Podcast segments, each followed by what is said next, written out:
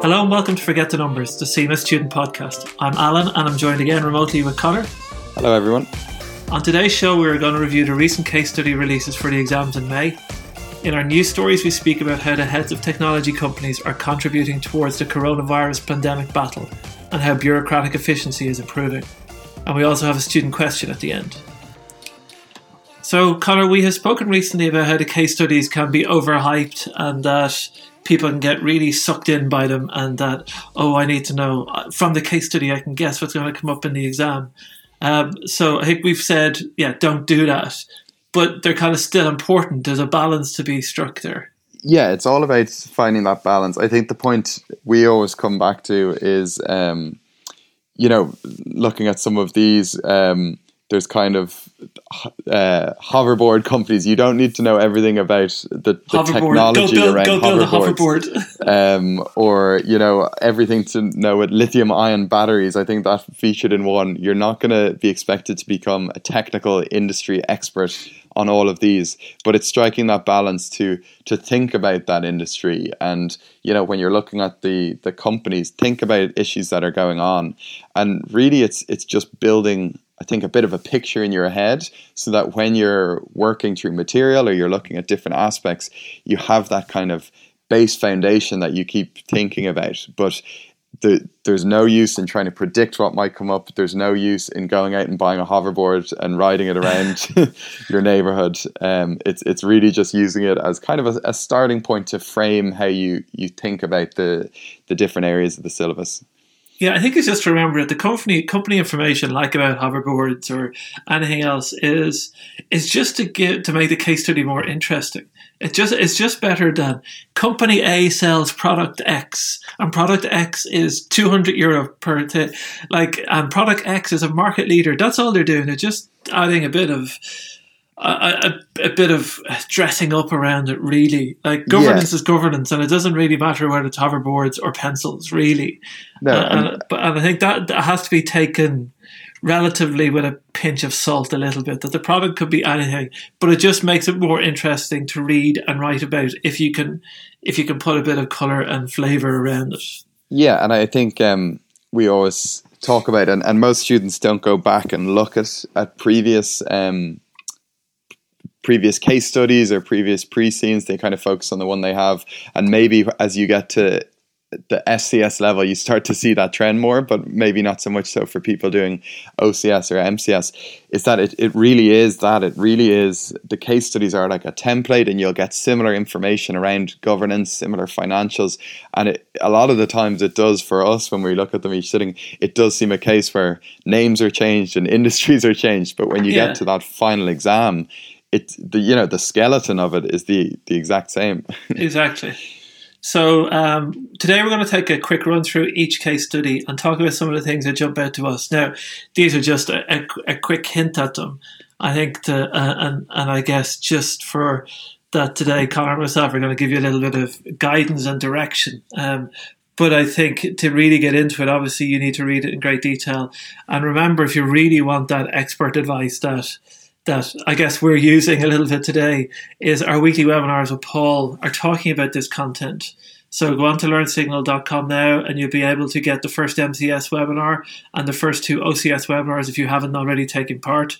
And the SCS starts next week. So enroll for your course and you can get access to this every single week. And I think that's vital because that's where you're kind of getting a forensic analysis of the case study of the parts you need and the parts you don't need. And I think even some of the stuff that Paul has already done on Chargeit and Alpaca Group um, has been very insightful, and I've watched them, and they've been very insightful to me to for the little things that you pick up. And it's it's not going to be the big obvious things that will really help you do well in the exams. It's those few little things that you add together that an examiner looks at and says, "Wow, you've really pieced this together nicely." Um, I think is the important part. So we're going to start with charge it. I think I've heard some people call it Charge IT. I, I, I, I, I think we all know which one we're. I'm going to call it charge it anyway, and because that's what Paul does, and, and you know Paul's our Bible. So I think, um, like all the case studies, and I'm not going to go about this. I'm not going to talk about all of this in great detail for the other ones, but they all kind of cover the background of the company, and they might talk about the board, and they'll obviously talk about the financial data Um, some of them are market leaders, some of them are not market leaders. In this case, um, Chargeit would appear to be a market leader with good revenues. Uh, I think the, the first thing that you need to find out in any case study is who you are. So yeah. a lot of the times you're the finance manager, or in this case, you're the finance officer. And when you're reading the case study, you have to read it through the eyes of a finance officer to make sure that you're answering all of the questions through the eyes of a finance officer because there's there's no point you're being told who you are there's no point in writing an exam oh if i was a ceo but you're not mm. the ceo so i think students have to be careful about the one of the most important or biggest mistakes they can make is that the lens they look at the companies through is incorrect yeah, I think that's huge. I think assuming the role of that character from as early as possible and then keeping that in your head throughout your preparations, I think that's the the most important thing you can do at the pre-seen. And as you said, looking at every bit of information through that lens, um, that's going to put you in a really strong position for whatever comes up. Yeah. I think two. Uh, there's two areas that jumped out, and again, I, we're in no way saying that these are the only two areas. And but just for me, when I was going through the case study, there are two areas that that uh, and these areas are still huge, so it's not as if we're narrowing it down greatly, and we're not suggesting that you should only study these areas. But strategy of Chargeit was going to be a big thing. And I know one of the big things was like moving from cord to cordless. Um, yeah. But but even still, the the whole strategy of the company, the new competition, um, the fast moving nature of that industry, uh, the new technology. There's so much in there that that yeah. you probably expect that strategy would definitely come up with so in some way in that case study.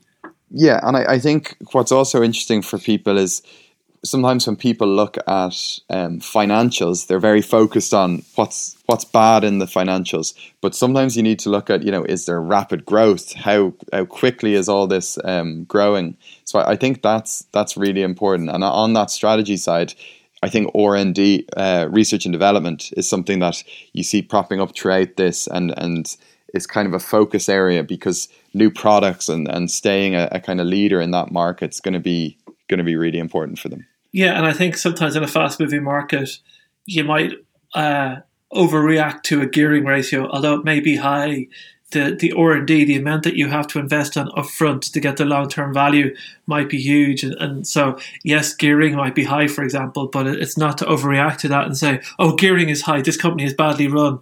You really have to take the industry you're being given in there as well and apply that. Another area that I, I think jumps out as well is the whole HR area. Um, regarding with the people with HR plans or understanding the HR cycle and I guess in in an industry that's that's building, there's going to be more demand for your staff. Maybe you're going to need different qualifications from staff and have to go out there. And then I think one of the models that Paul is going to be concentrating on is Porter's value chain as well. So there are just a few things that kind of, if you're thinking in this in the same general direction, great. If all of this is a little bit of a surprise to you, you should really start attending Paul's lectures pretty quickly. I think um, yeah. Because this is a very basic level from myself and Connor today. This has not gone into any great detail. This is by no means our exam tips. So, um, but it is a guide at this stage. If you're not thinking a little bit at this level, um, you really need to kind of get on the ball and start moving for for this one because obviously you're what four weeks away, four or so weeks away from from the exam at this stage. The management case study. Um, and or the Gateway case study as well is the Alpaca Hotel Group. Um, I think out of the three, there's probably more detailed financials in here because uh, you ha- you have that divisional structure as well as the overall Alpaca Hotel Group. Um, so that hotel group is broken down in, in three divisions as well. So you've got once you see that divisions, you're likely to see different divisional performance. Um, yeah, and it might be a ho- one set of hotels is in a city, one is in a tourist area, whatever it might be. So you have to look out for the what those divisions mean. Why why have they broken them down in those le- those type of divisions, and are they the right way of breaking it down? Yeah, and I think the important thing is. You know, so it's it's a hotel group, but I think you see th- that it's a luxury hotel group throughout, yeah. and that's that's a very different um, you know what that means is very different to a low cost hotel or a normal hotel. So that's something to to keep in mind as you look at you know what's going on in that country, what's going on in the industry, and that, I think that's an important point just to bear in mind throughout. Yeah. I think one of the areas because you're told it's a listed company and you're also told that it's a principles based regime. So I think corporate governance would appear to be quite a big topic in here. Um, yeah. So, what is your assessment of the corporate governance? I guess in a principles-based regime, do you agree with it? Um, do they have the right amount? Do they have the correct board structure? Um, all of those type of things. I think in any, and I guess this is as good a time as any to raise this. No matter which case study you're doing, no matter how much you read about the case study now, you do get quite a lot of information, and, and we've we've kind of been involved with all our mock exams that we've just released. And you can add a piece of information into the exam that goes that accompanies the case study but can completely change your view of the whole company. So I think the the added details that you'll get in the paper. So you could get something on corporate governance for Alpaca. Um, you get a, a, newspaper story complaining about the lack of corporate governance or the external view, or find out that other companies in the industry have changed their corporate governance massively and the Alpaca Hotel Group haven't, then what, what would you recommend? So be always aware that the case study, although it's a guide, there's so much that can be added on as an appendix to a question on the day you get into the exam that it could change it dramatically. Yeah, and I think I think what that comes back to is, you know, so this is a quoted company, and as soon as you see that, you should be thinking um, corporate governance. So it's not a case of trying to predict are they good at corporate governance? Are they bad? What could potentially happen? If you have a strong sense of what good corporate governance is you're you're strong in that syllabus area you've practiced questions over that it means whatever supplement information that comes in in your actual exam you'll be able to deal with it. So i think with all these cases particularly as well with the news stories it's kind of just framing you know areas that you need to think about and be strong on but don't get caught in running down the the rabbit hole of seeing one news article and thinking it's definitely going to go down that way. There's that that's going to be the focus of the exam. It's just using that to kind of challenge yourself, think about areas of the um, information in the pre-seen, but look for those broader focus areas, um, like we talked about previously, HR or corporate governance or strategy, and kind of if you're strong on how you deal with any questions on those, then whatever comes up in in the actual exam, you're going to be good for. Yeah, I think there's some other things. I think um, for this case study, you talk about financial information, but there's a lot of non-financial information. They talk about occupancy rates, and they talk about the fact that the target is to build a new hotel or open a new hotel every three years. Customer satisfaction comes up. Yeah, a lot of so rating systems. A lot of rating systems and so online those, reviews. Yeah, those non-financial factors seem to be a big a big thing here. Um, the one thing that I think you could get a whole question on or a big chunk of a question on is the growth model. So organic growth versus acquisition is definitely a theme. And I think finally the, the fact that they mentioned blockchain, I think the those people anything to do with technology, um, terminology is going to be key here. So you, you really need to be familiar with techno- technology terminology, understanding blockchain, understanding payment systems, understanding yeah. internet, things like that. Um, although, and I, I think another one on granted. that might be um, kind of booking systems and that type of thing. They, I know they give a good few news stories in this, and again, I think it's it's just looking to challenge you. But they talk about the year of culture and how it's hard to get accommodation. Um, they talk about the economy improving and lots of bookings. So there could be that, yeah, that technology around around booking systems as well that might factor into it. And then finally, the four, we have the SCS case study, and that's Runabout. And the micro mobility industry. It's a bit of a mouthful to say. Yeah. Um, and again, you see it's a regulated environment, so that's a big thing. You see corporate governance coming up as well. You see the negative news story um, about the the injury. Um, so I think I, I, actually think at the beginning you read this case study and go, "This is amazing," and then the case study kind of takes a turn, and then the negative things comes in. So they've kind of led you down a, little bit of a path that everything's perfect, and then. But what I would say is that all of these areas, like being a regulated environment, being corporate governance, being the topic, the type of industry, um, the new technology, it's definitely not without its problems. And no, and I, I, the other thing I that that jumped out for me is I think they talk. There's a lot of areas that could lead to kind of corporate social responsibility, sustainability. They talk about traffic congestion, pollution, um, so maybe how this micromobility industry can can help with this. Uh, I think that it's in a country with huge population, so you know how can can they do it in a more sustainable way um, that eliminates traffic congestion and pollution? I think there could be areas around that, um, and then obviously, as you said, the the corporate governance. Again, once you see it's quoted company that there's a Gielan code of corporate governance in place, oh, yeah, you, like, you, have to expect. It's just that, set uh, up for you, really, isn't it? Um, yeah. And I think technology is interesting here because it's not just a technology of the products that they're building, and that's probably what they're used to doing.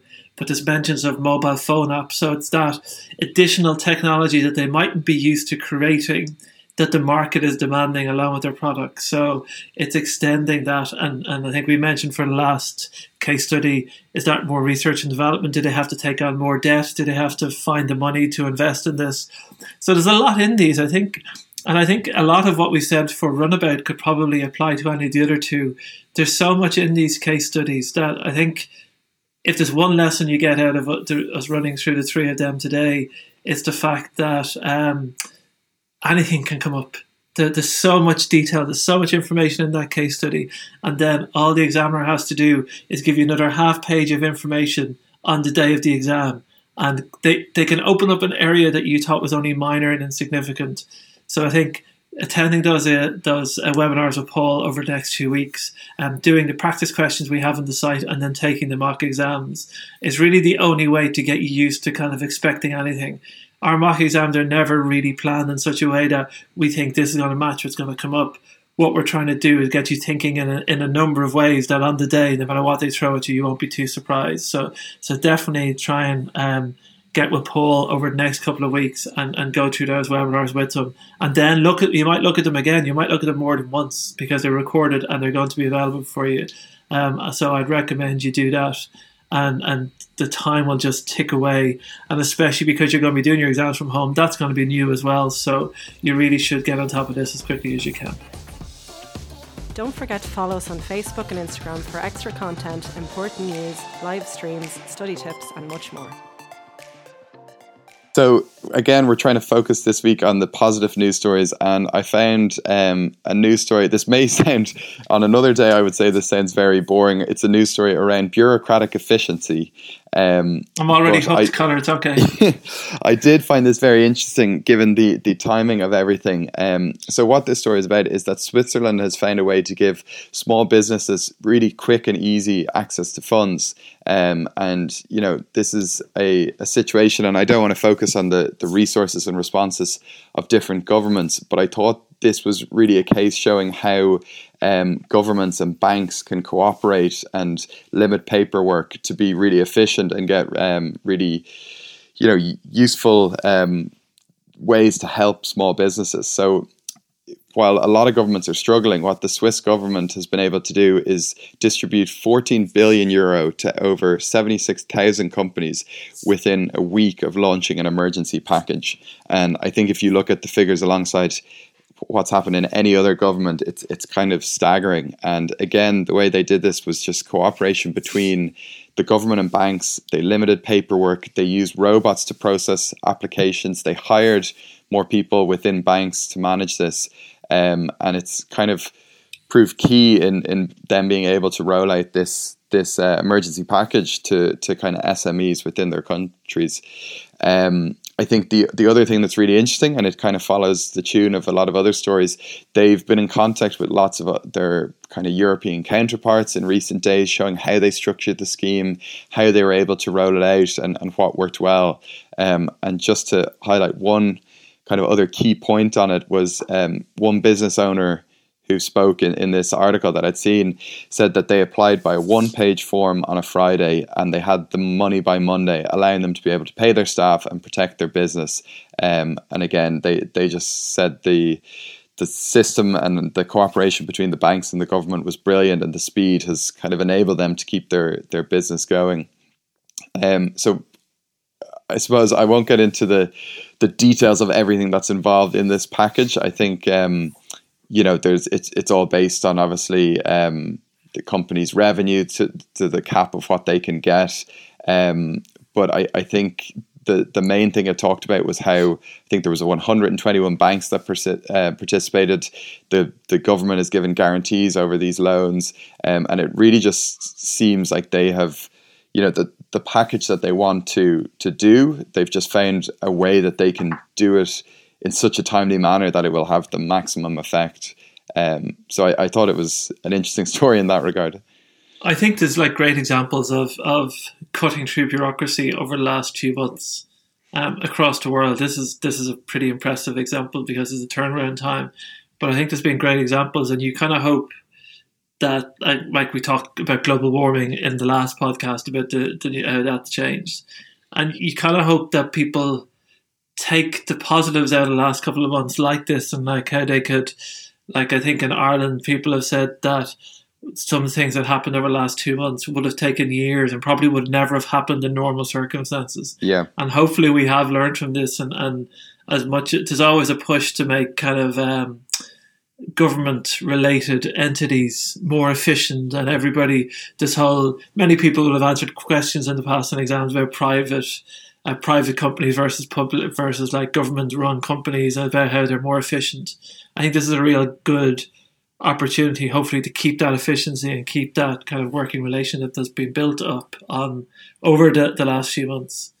Um, I thought today as well I'd, I'd do a story because I think we we the likes of Mr. Zuckerberg and his buddies and data, and we have we have hit them hard in this podcast in news stories yeah. over the last few months. And I, and I just thought that the, there's they they're not all bad, and I, I thought that some of the things that um, some of these guys have done over the last few weeks has been impressive in, in the coronavirus pandemic fight. Um, Jack Dorsey has, um, the founder of Twitter and the payment app Square, Square has donated uh, $1 billion, which is 810 million pounds. Um, and you kind of think people will think, well, God, he has it, and, and yes, he mm. does have it. But actually, when they broke it down, it's twenty eight percent of its wealth, his wealth. So yeah. it's not as if he's giving away kind of. I don't think any million, of us would. Uh, a few billion. now, if you think about, would you would you be in a position to give away kind of nearly one third of everything that you, that you own? Do you know I mean? And like so, yeah, uh, yes, he has. Impressive. Yes, he has billions, but he like you could argue he made the billions too. So it's quite a large uh, contribution, I think, uh, and especially in the US because the US it seems to be certainly heading west from Europe into the US, and they're struggling for a lot of uh, a lot of um, kind of ventilators and personal protective equipment, as most countries are. Um, but yeah, I just thought that was a pretty impressive, and he's going to use yeah. the, the, the, shares in Square.